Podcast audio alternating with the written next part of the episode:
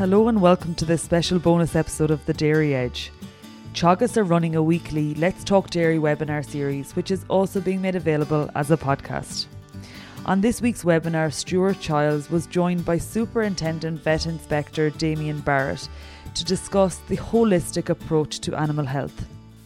Okay, good morning, ladies and gentlemen, and welcome to this week's Let's Talk Dairy. Um, today we're going to focus on health, and I suppose in light of the restrictions that are about to be imposed again in relation to coronavirus, it's kind of appropriate or very apt in, in the in the topic itself, because it's very similar uh, in I suppose people that have had nothing to do with animal diseases or anything down through the years wouldn't have had an, a realization of what's going on in the background in terms of trying to control and be ahead of, of diseases coming into the country, etc.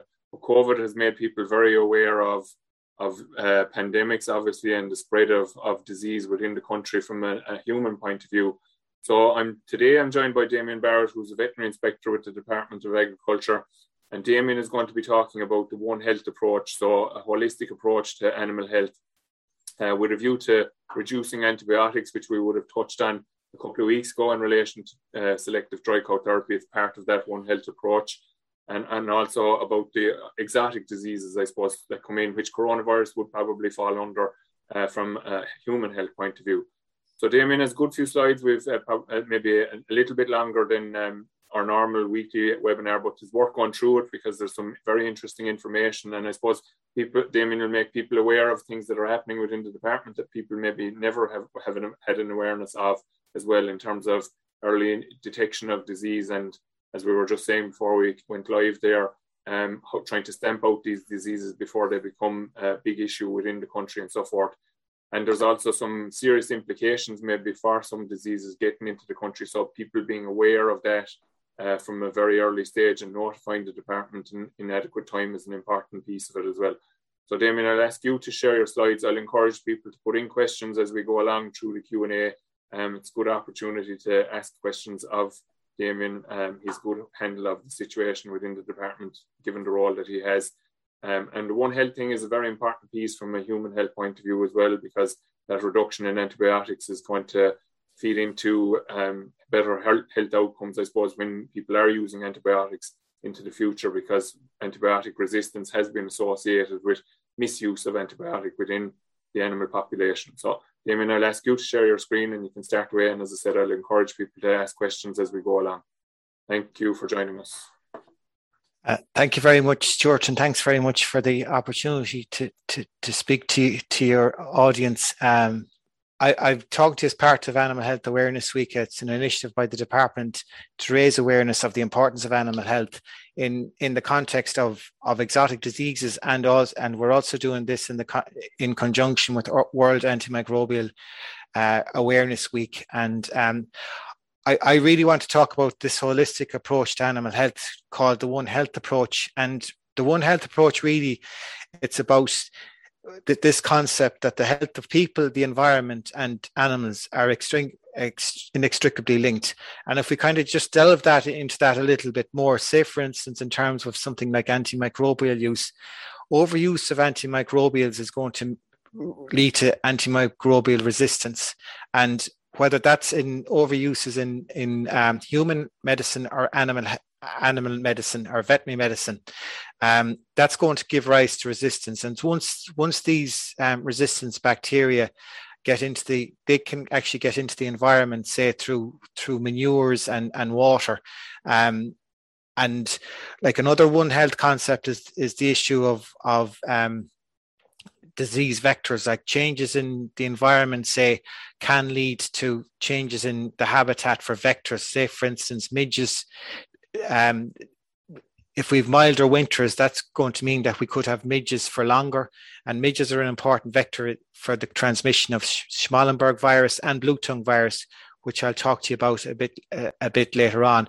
And then then the other thing that probably gets gets overlooked is the importance of of the nutrients that um, that that that that um, meat meat and dairy products, etc., provide to the, for the well-being the, the, of the, the human population. So all these things, the point is that all these things are inextricably linked. So really, if we are going to talk about um, reducing antimicrobial usage and in, enhancing health in in a in a holistic manner, it really is about putting the like of these these points in, into practice. That's biosecurity, practices for disease prevention, reducing antimicrobial usage, and sustainable production systems. Now, I think um, the farming community was probably well aware of what biosecurity meant, but I think the general population have have have it, it's become a bit they've learnt about it since the advent of COVID. And really, what this is about is is there's two there's two elements of it. And those of you that are involved in um, Johne's control programs would would be aware of this. The first element of biosecurity is bio-exclusion. This is keeping disease out outside, say, the farm gate and and the um, the perimeter and the, the, footprint of the farm. And then biocontainment is containing the disease within certain cohorts within that. And, and as I say, Johne's is a prime example of this. If there's Johne's in the cows, um, the, the, whole the whole idea of the, the biocontainment of it is to ensure that it isn't transferred to the next generation of calves through calf snatching and feeding them milk from, from very early on. Um, this is an important this is important for the department in, and the department has its own um, biosecurity strategy, basically setting out the parameters in which um, you know the, the, the, outline of what biosecurity means for the industry and it is something that the chief veterinary officer in particular is is very aware of and very very keen on in terms of, of disease prevention um, the, the first the first thing here I want to talk about is, is reducing stress. If we look at this this um, graphic here of the, the non-stressed stress calves and the stress calves, one of the first things is is that the, the stressed animals need need more nutrients. Um, and as, as well as that, they're going to be more susceptible to disease. Stress leads to, to the release of cortisol, which is an immunosuppressive. Um, and I suppose we, we all think of the the common the common um, stressors and the like of weaning transport mixing say animals from from different from different herds as uh, uh, and and i think they're they're probably something that we think of more in a beef context but we also should think of other stressors that may may affect particularly say at, at a dairy level one of these might be say in, insufficient feed barrier space or insufficient lying areas and the animals that are going to be affected by this are going to be the ones at the bottom of the pecking order, more often than not heifers. And this can have knock on effects for the health and, and productivity of, of the heifers. Um, this slide here, what I want to talk about here is the importance of nutritional management. And um, in a dairy context, the, the, the, transition period here, the period from which the cow goes from a non lactation state to a lactating state. And there are quite significant metabolic changes in those and big big metabolic demands on the cow as she transitions from that. And it's important um, if if that's not managed properly that can that can give rise to quite a few um, nutritional problems. One of the, the, the like of ketosis where the um, the output of the cow doesn't keep up with the demand um, are, are that, that the energy demands from the output doesn't keep up with the inputs in terms of, of feed.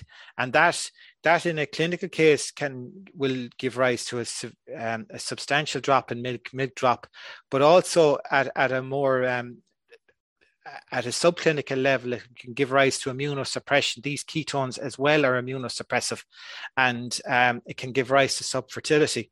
At the other end of that spectrum um, is is over over um, feeding of say concentrates or not so much not necessarily overfeeding but the sudden introduction um, giving rise to acidosis.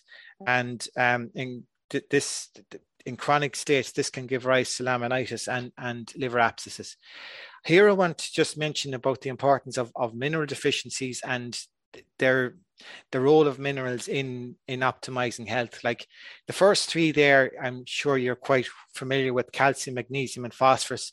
These these are interlinked and then what i should have in, in, included in that is not so much a deficiency of those but a, an, a, an excess of uh, potassium is going to have a negative. Um, it's going to reduce magnesium, and anything that re- these these all are going to give can manifest in an hypocalcemia. So it's important to get these three the, the, these three elements correct. Probably relatively low levels of calcium in a, in a pre-calving diet to relatively low levels of, of, of, of, of, of calcium in, in a pre-calving diet to mobilize calcium off the bones, but also relatively high levels of um, or supplementation with phosphorus and, and magnesium.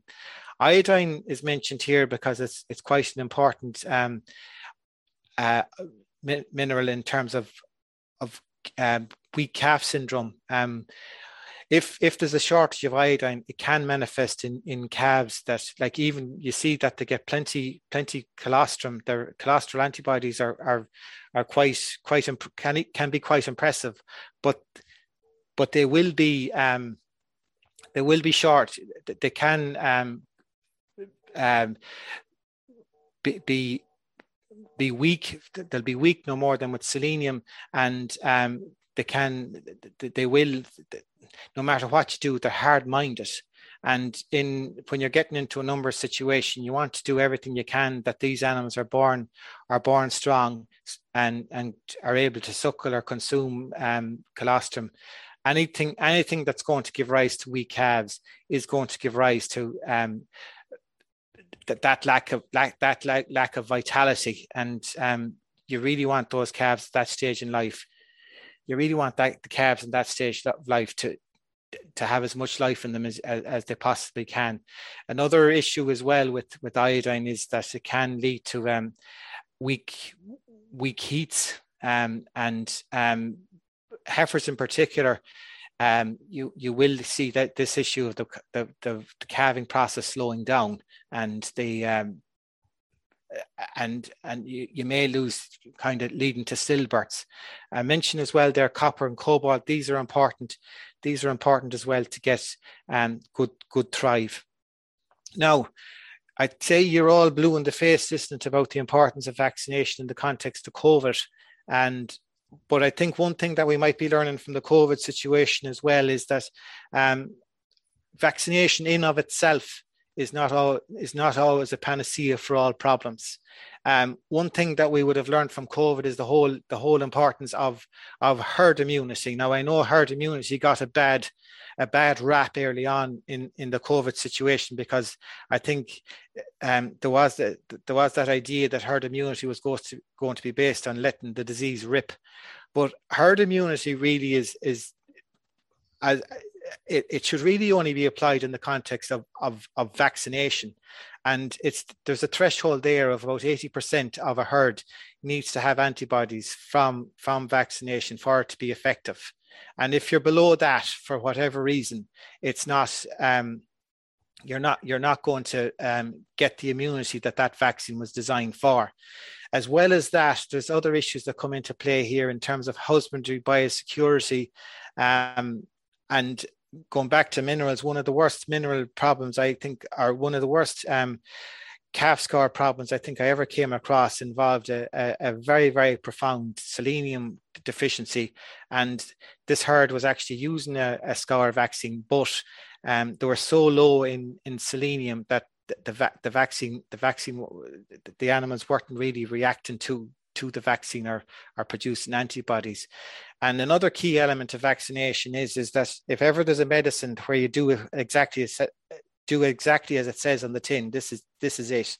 If the vaccine the vaccine needs to be followed, um, the instructions to the full to the letter of of of the instructions.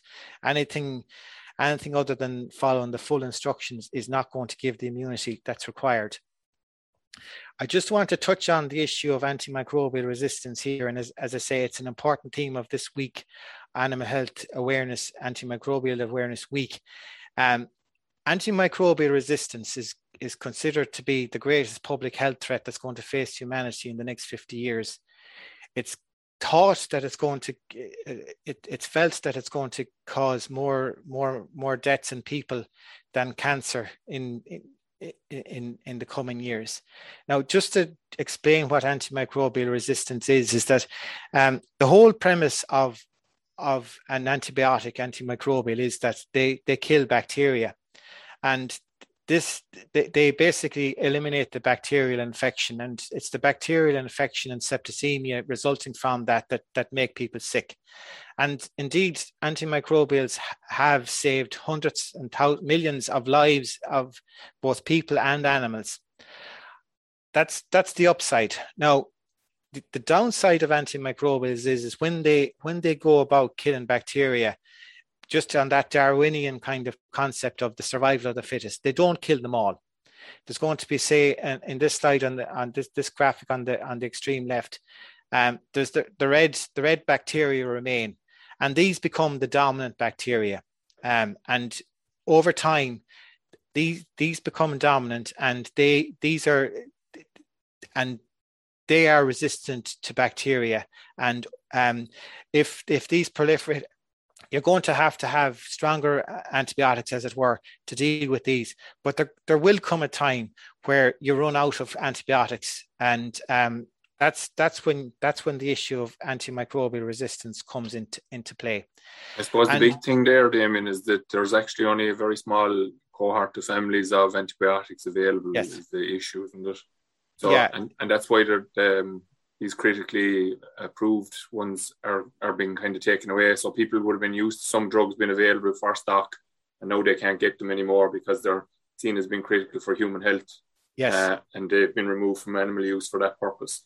Yeah, that that that that that's exactly the point. Point, Stuart, is that they these are becoming frontline in in uh, in human medicine, and they're they're being saved for human medicine. And um, but now this slide I have here, um, if we look at that this graphic um, here, that these critically important antibiotics have been have been removed over over a couple of years. But as time has gone on, um, the, the health the health and welfare of animals has not ha, has not declined in in proportion to these being taken away. So that that's a good thing. And the reason that's declined are is that the, husbandry and the preventative measures and vaccinations, I suppose, all these things have have taken the place of these to to keep the health in place. And th- that's that's what really what's responsible antimicrobial use um, comes down to. It's using as little as possible and what that what that means is reducing the likelihood of disease through putting in herd health plans. And like the truth of the matter is, these these are being as as as in the famous words of Willie John McBride, it's getting your retaliation in first. Uh, taking proactive action to stop the disease get, getting a hold in the herd um, through through vaccination, good husbandry, and biosecurity, and then and then it's using them as necessary and um, and like no one is saying that antimicrobials should be taken away from from the the animal health for, for, from the farming circle, but it's that that they're used they're used prudently and smartly and used as much as necessary based on diagnosis and prescription the correct dose for the full course um, and the full course is is whatever like say for instance you've got an animal that the the drug is prescribed for five days. It's looking grand after three, and it might even be it might even be difficult to to to um, they mightn't like being getting the full course, as you know. Um, it's important to f- see that out for the five days. And the other thing is with as as you're all aware of the importance of what of observing withdrawal periods to avoid residues. And just to clarify, just to make sure everyone is clear on this, resistance and residues are completely two completely different things. Residues is the is the remnants of of the the antibiotic in the system and they're going to be metabolized and they're going to be work, they're going to be worked out of the of the system of the animal over time and um, that's generally speaking from from what we're seeing from our, our residual our, the res, antimicrobial residue residue program there's very little there, there are very few um, re- residue violations. Resistance is different.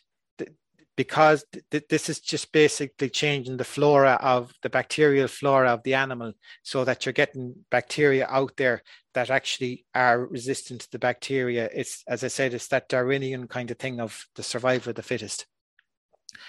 The other thing I want to mention here as well is that um, the issue of how how health relates to to um, sustainability and production efficiency, and I think this is something that's important to remember in in the context of all this talk at the moment about um, the need to to reduce cow numbers from from a greenhouse gas perspective.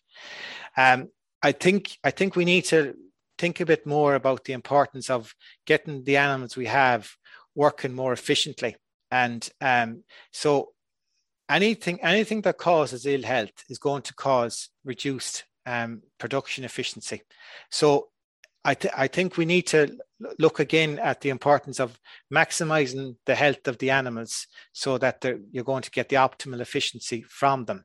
And just to, to put this in context, um, one figure there is that when when when the, when the Scottish when the Scottish um, industry was looking at eradicating BVD, they calculated that the eradication of BVD would re, would re, would reduce greenhouse gas emissions in, from the Scottish cattle population by three percent.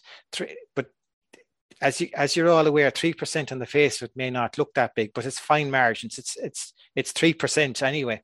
Um, and if you look at other, if you put that with other diseases, that you can look at that, that further. Um, as well, well as that, to point out there, Damien, as well that every, every percentage that we can get is going to be important because um, the MAC. This is part of the Teagasc MAC curve as well. Improving animal health is going to improve productivity. Yes. So there's several angles of it where it comes into play. Obviously, animals aren't sick, so they perform at a higher level. The other big thing is probably from a beef animal point of view, they may finish faster, and that's a significant yes. help in terms of reducing greenhouse gases. So every little helps, as Tesco says. So we'll yes. take it all if we can get it. Yeah, I think this is going to be a game of very fine margins, and every every as you say, every every little helps, and um, every every everything you can take, you take it.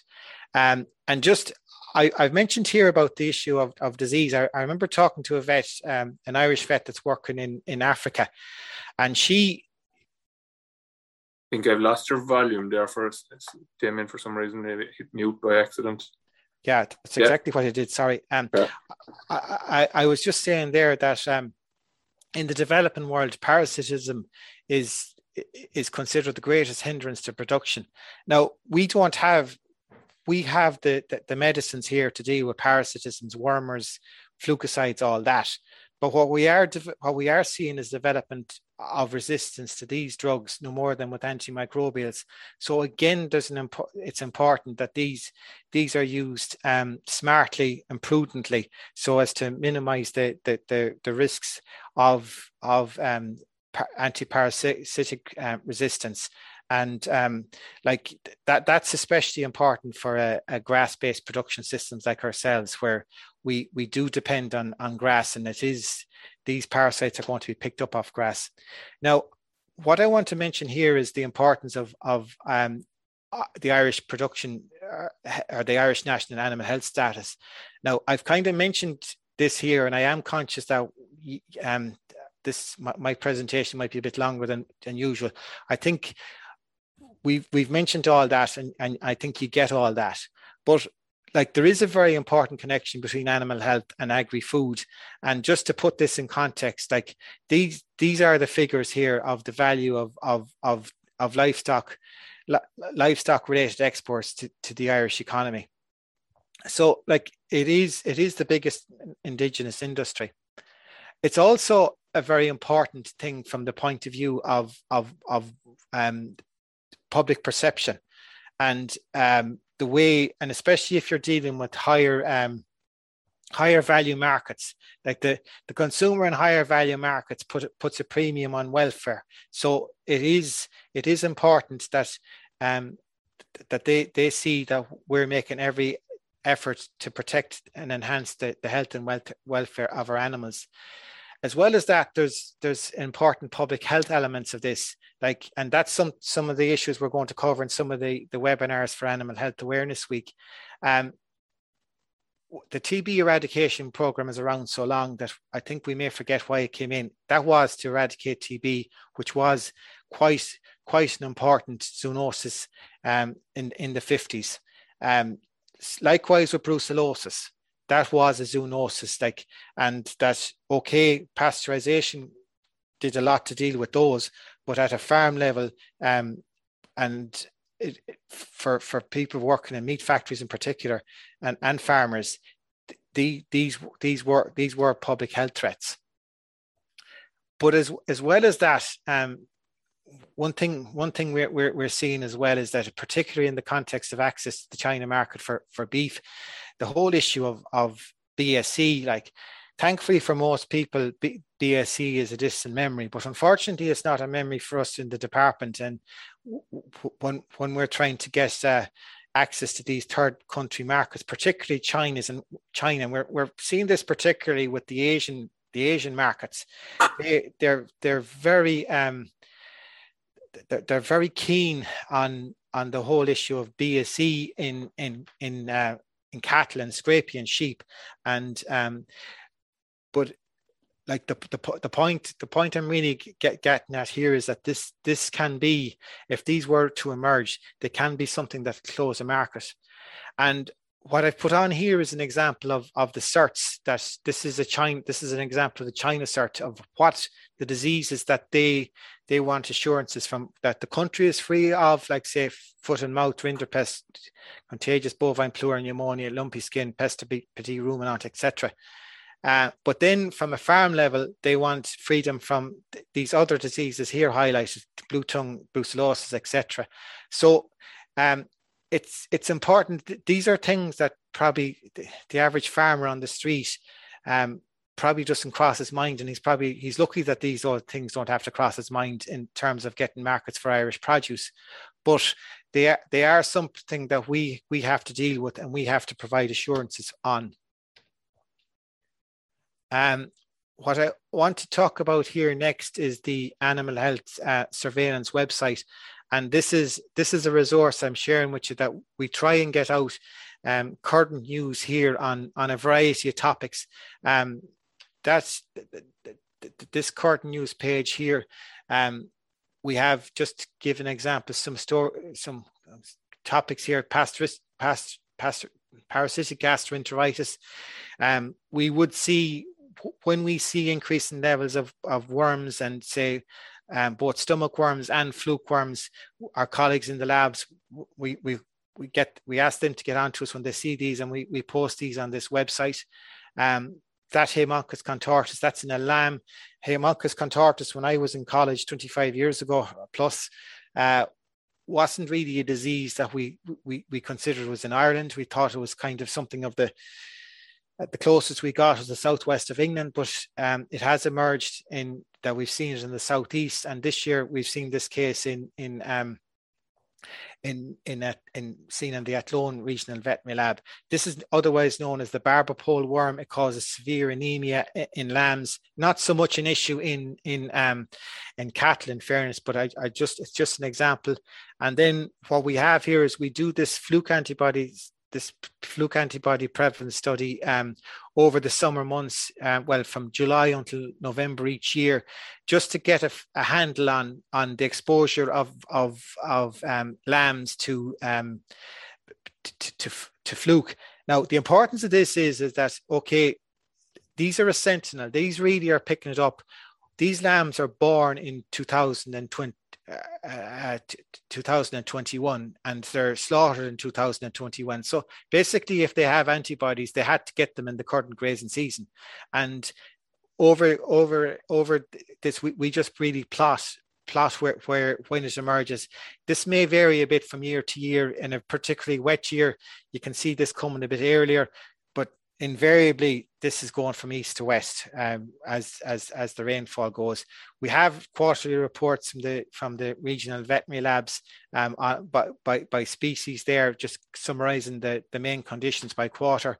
That's by by sheep, but all of this is combined into the All Ireland surveillance report, which we um, um, compiled in conjunction with our colleagues in AFBI in Northern Ireland.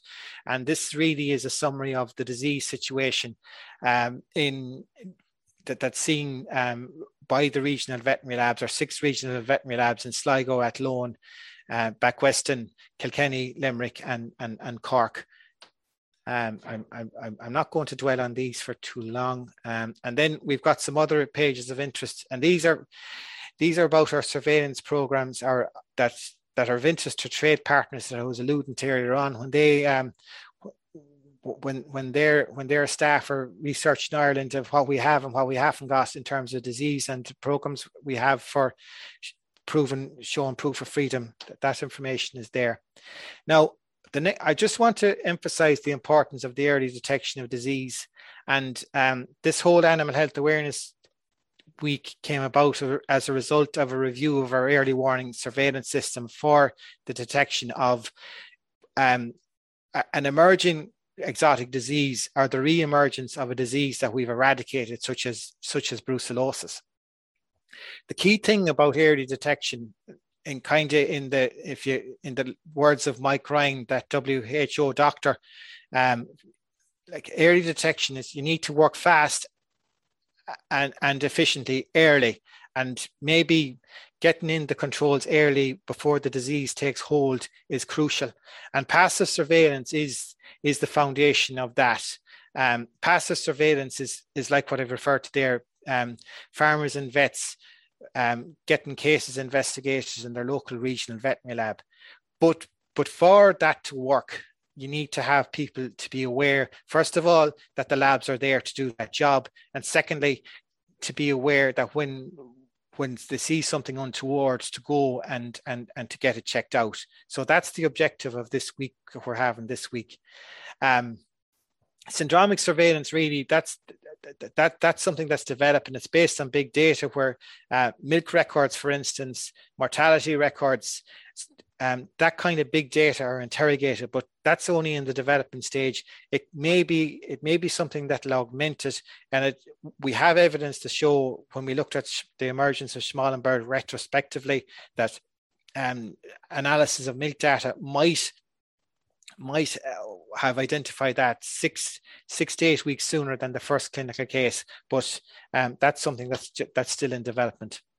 But just to give you some some context about if you don't move fast and move early, what could happen. The foot and mouth outbreak that occurred in 2001, um, that, that cost the Irish economy 210 uh, euros. Now, if you if you remember that, that gave us good warning. That had been simmering on in, in the UK for a couple of weeks, and we had three cases in Northern Ireland. And the case that was detected in um, in in in County Louth at that stage, I think that that fitted within the surveillance zone of of the case in South Armagh. So we were well warned. Even with and the other thing was that that was a part of the country that was relatively easy to seal off. Um, like you had mountains and it was a peninsula. So even at that, it cost 210 million euro. If it and we there has been an analysis done that that could have cost up to five over five billion euro if the um, if if if it had been let let rip, if if if if you like. Um, I just want to bring attention to a disease now that that's probably of, of concern. It's probably the exotic disease that's causing us um, a lot of concern at the moment, and um, it's blue tongue. This is a midge-borne disease, and um, there, there, are two ways that well, there's two ways really that it's going to be introduced to the country. It's it's a midge-borne disease. Midges can be blown for up to 400 kilometers. So in theory, it could be it could be blown across from France, and especially so more likely it could be blown across from the UK if there was an outbreak there. But thankfully, they're free of it. But the other way it can be it can be um, brought in is through um, the, the, purchase of, of stock and cattle from France, say. And this is this is a higher risk, say, if it was to occur during the mid season. And if it occurred during the midge season, got into the midge, native midge population, then then it, it would take off. And this is a graphic really of, of what we found about Schmallenberg, again, a midge disease that was introduced to Ireland in 2012. We reckon it was probably blown across from the UK. and it re-emerged again in 2016. And in 2012, this was a disease predominantly of the south and the southeast, and and in 2016 when it re-emerged, it went it went a bit farther northwest. The reason we feel it didn't go as far in 2012 was was that after its introduction, was introduced in in we, have we've, we've calculated in early in August 2012 that there was a cold spell in October. I think uh, I think it was October, but there was a it was a particular. If you remember 2012, it was a, it was an awful year, and there was a, a cold snap that probably killed off the midges, and that's why it it was con- relatively confined. But if that was to have happened in May, um, it's it's likely that it would have crossed the country. And why why is this important? Um, in the context, if this was blue tongue, in the context of blue tongue, the restriction zones, because this is a is a um, a midge-borne disease, extend to 150 kilometers, and within those um, restriction zones, there's mandatory vaccination and housing orders. But there are trade implications, and it, it could mean the loss of live exports. And if this was to happen, say, for instance, we, on this, we've given this example, if it was to happen, say, in the middle of the country around Athlone, for instance, um, most of the country exports from most most of the rest of the country would be curtailed as, as, as a result, and even into into part of Northern Ireland. So I suppose what I want to talk about finally here is um, the Animal Health Awareness Week, which is the the, the subject of um, what, what, we're having a series of, of podcasts and we're really trying to raise the awareness of animal health for this week. And i want to thank stuart again for for for allowing me to talk to you. Um this this again is a, a series of webinars and the first of these is going to be on this evening. Um, and this one this evening is about antimicrobial resistance and it's coinciding with the EU AM, AMR day or antibiotic day. And there's a there's a week, a global week of antimicrobial awareness. Um, speakers this evening are, are a combination of, of um, vets, farmers, and um, human health doctors. Professor Martin Cormican from NUI Galway, who is the HSE lead on on on uh, AMR, and Dr. Nuala O'Connor, who is the Irish College General Practitioners lead on AMR. Um, this this speak uh, uh, talk on uh, responsible antimicrobial usage by John Hanrahan. He's a pig farmer, but and pig farming is probably one of the heavier users of antimicrobials. But the lessons that he's learned are, are the, and and applied um, here are, are applicable to, to all types of, of livestock farming. And his vet, Mike Burke, is also going to speak. And um, I'm afraid. They also have a fairly significant dairy enterprise as well, Damien, the Hanrahans. So oh. there would be, um, I'd say, I think I've heard something in relation to how they've implemented the, some of the kind of the transferred some of the learnings from the pig side of things into the dairy side of things as well on the farm. So would well, be interesting. A, that's all the better. And um, our, our our other speaker that night, we're actually have to, we're having to sub Simon Doherty. Um, Simon unfortunately succumbed to COVID, and we're getting um, James Russell from from um, the British Veterinary Association to give a talk about how agriculture is leading the way in terms of antimicrobial um, usage reductions. On Monday, we're t- we're we're having a talk specifically on zoonosis, um, and this this really zoonoses are those diseases that are transferable to from from animals to man and our, our talks there and i suppose the concern about that is that if there's a spillover like we had a spillover of covid into people from animals it, the, the, the, the, the impact can be pretty devastating. Um, we've got we've got speaker there, the first speaker from the UK um, chairs a, a, a, a, risk assessment group on zoonosis um, Margaret O'Sullivan is the lead, the HSE lead on zoonosis. Um, Annetta Zintl from UCD is going to talk about tick-borne diseases as well as animal diseases. These are these are quite important um, zoonotic diseases. And Kira Kira Feeney or Kira Reid is going to talk about um, a zoonotic disease, specifically salmonellosis as as a result of feeding raw meat to dogs. Um, this talk here is probably of most interest to the, to the dairy farming sector. Um, it, that should be Eilish Moriarty, sorry, um, is the some of you may know her from Kerry Agribusiness. She was also an Nuffield scholar who, who did a study on the use of bulk milk testing as a a herd health screening tool. Um, you also know Fiona, uh, Finola McCoy, I'd say from um, yeah. Animal Health Ireland. Um, topic probably of interest to yourselves.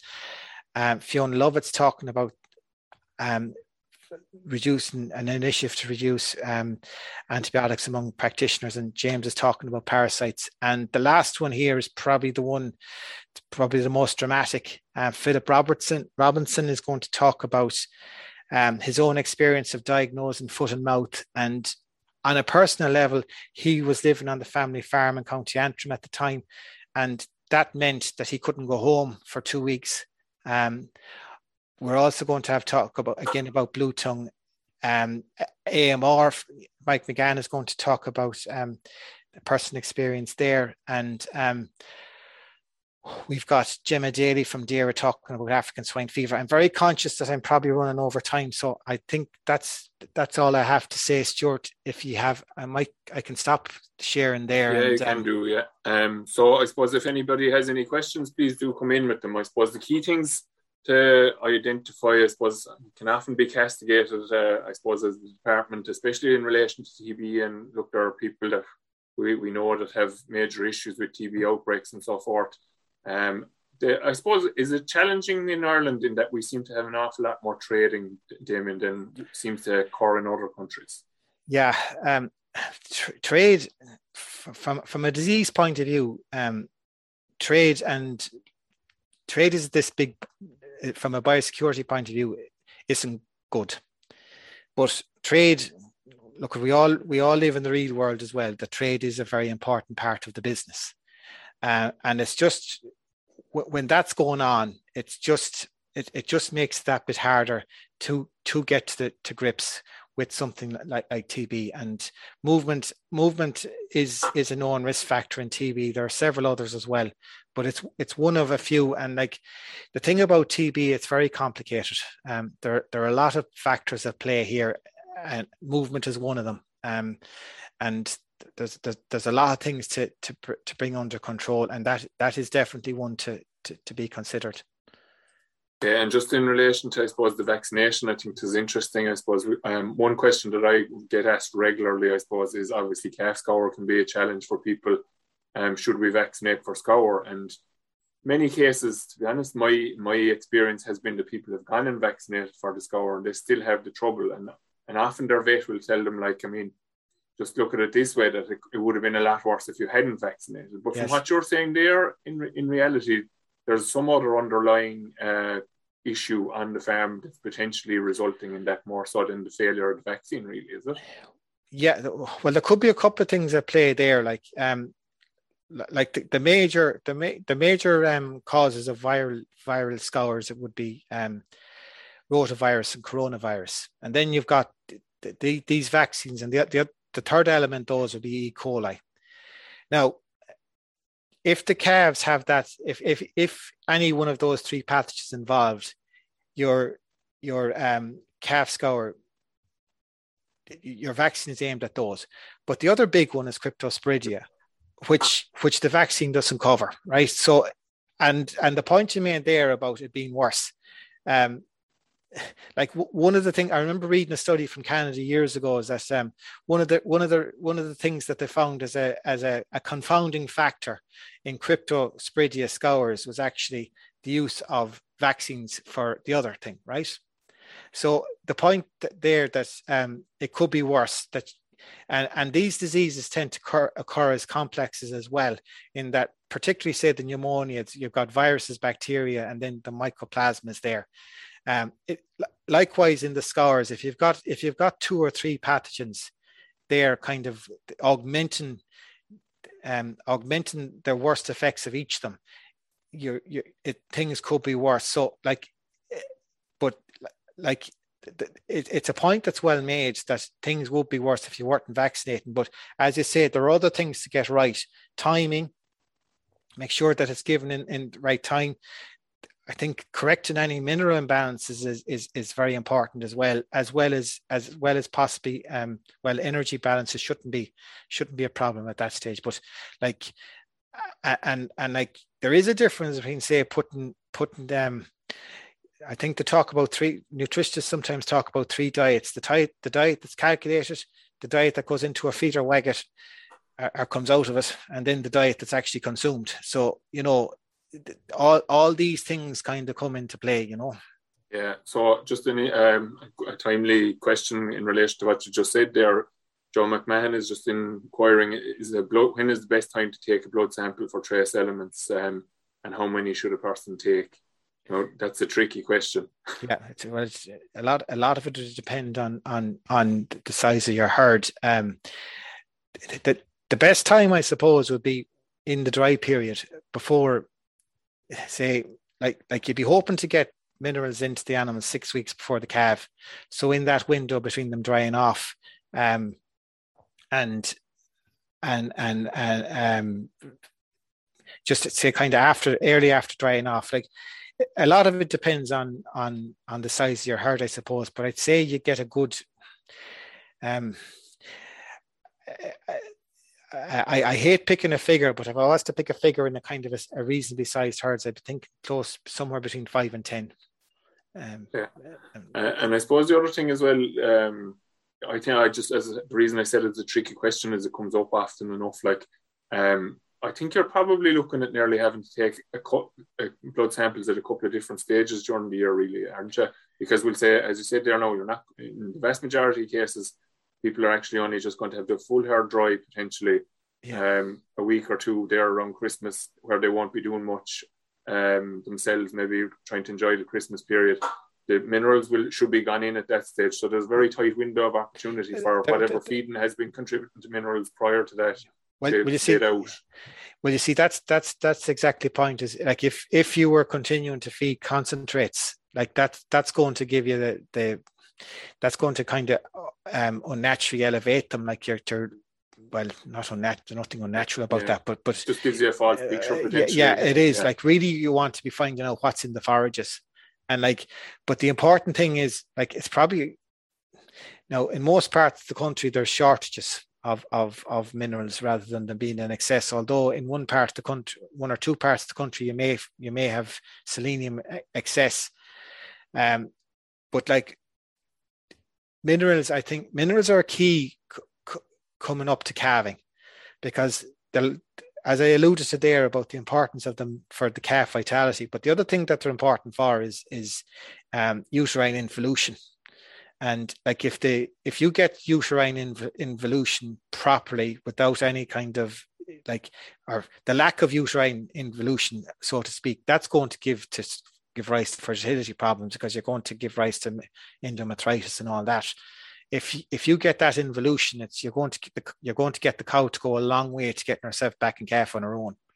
Yeah, so you have the whole uh, calcium issue, as you mentioned earlier on, where muscle yeah. contraction yeah. reduces, etc. If they get uh, milk fever, yeah, they don't help. That doesn't help them clear out then as well. And obviously, your vitamin E, your antioxidants, yeah. that kind of stuff are all important in that as well. There's just, um, I suppose we'll wrap it up with that. Um, there's just one question there actually that we didn't cover, um, Damien, as well is what time are those webinars on next week and tonight? Yeah, each of those are kicking off at um at at, at 7 p.m. They're the registration details are on the um, uh, let's see agri, agri, the agriculture pages on the government website. Um, I'll, I'll, get them there and I'll send them out on Twitter later on, so we'll yeah, be able to share them out that way. Okay. Yeah. And um, there's just actually one other question after jumping in there as well, um, Damien, that might be of, of interest because it has come up. I know that in this area that I'm working in down here in Moorepark, um, Munster Herd Health do, or Munster Bovine as they're known, and do a good bit of milk analysis. And in the last two years, they started giving readings in relation to Q fever. Um, is that something that you have any knowledge in in terms of the the what people should do or be the issues around it? Um, Sorry for putting you on the spot now, maybe potentially. I wouldn't be the best person to answer that, but would it be possible for me to find out more for you and get back to you? Or like I, I, I, if yeah, I was do, to give do because it has come up before actually as well now, and as I said, I've thrown that at you know without it wasn't something I'd thought of. I thought of actually earlier, but yeah, it is well, a it is a an emerging issue maybe for want of a better way of describing it that there are herds in this area getting milk yeah. results back at the moment that are saying that they're high in Q fever and there's an uh, human health issue. There is very much so with Q Fever too. So look, um, we'll wrap it up with that. I think it's a sign of the the uh, value that's been on the topic. I suppose. I mean that we had 45 people, 50 people there on for the full 45 minutes. Uh, generally, um, we find that after half an hour, people have kind of given me the half an hour, and once I go over the half an hour, they decide that they've enough of me for the day and that they go on about their business. So the fact that people have stayed on the whole way through is a sign that there's interest in the topic. So we'll come back to further herd health uh, issues uh, um, over the course of the next couple of webinars. I suppose just uh, from a, a, pure housekeeping point of view, from my own point of view, for people that aren't aware, our dairy conference has gone back online uh, instead of being face to face. It was planned for the Rochestown Park and the Hodson Bay and Athlone next week. So um, it's going to be spread over Tuesday and Wednesday. Uh, and just check out the Teagasc website for the details. Uh, we're just adjusting our program slightly there to, to allow for that. Um, next week, we're going to be talking to Joe Kelleher. So, Joe was a dairy advisor in the Newcastle West office for um, many years, and Joe is now the organic dairy specialist for um, working around that area. And Joe's going to come on and talk to us about organic dairying. And to be honest, looking at the front page of the Farmers Journal this morning, it could be all organic next year with the sounds of the way the fertilizer prices are going. So uh, please tune in for that next week. I'd just like to thank you very much, Damien, for coming on and for a very interesting presentation. Um, and again, look, I think we'll talk again at some stage over the next 12 months again, maybe to touch on some of the topics that you've touched on there. Some very interesting work going on in the department behind the scenes, I suppose, that a lot of us maybe aren't aware of.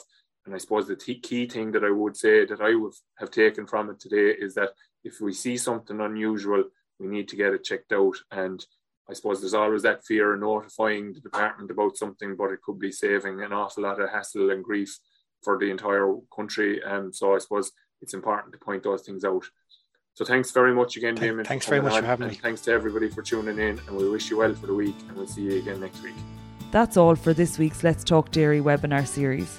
And don't forget to look out for more bonus episodes each week.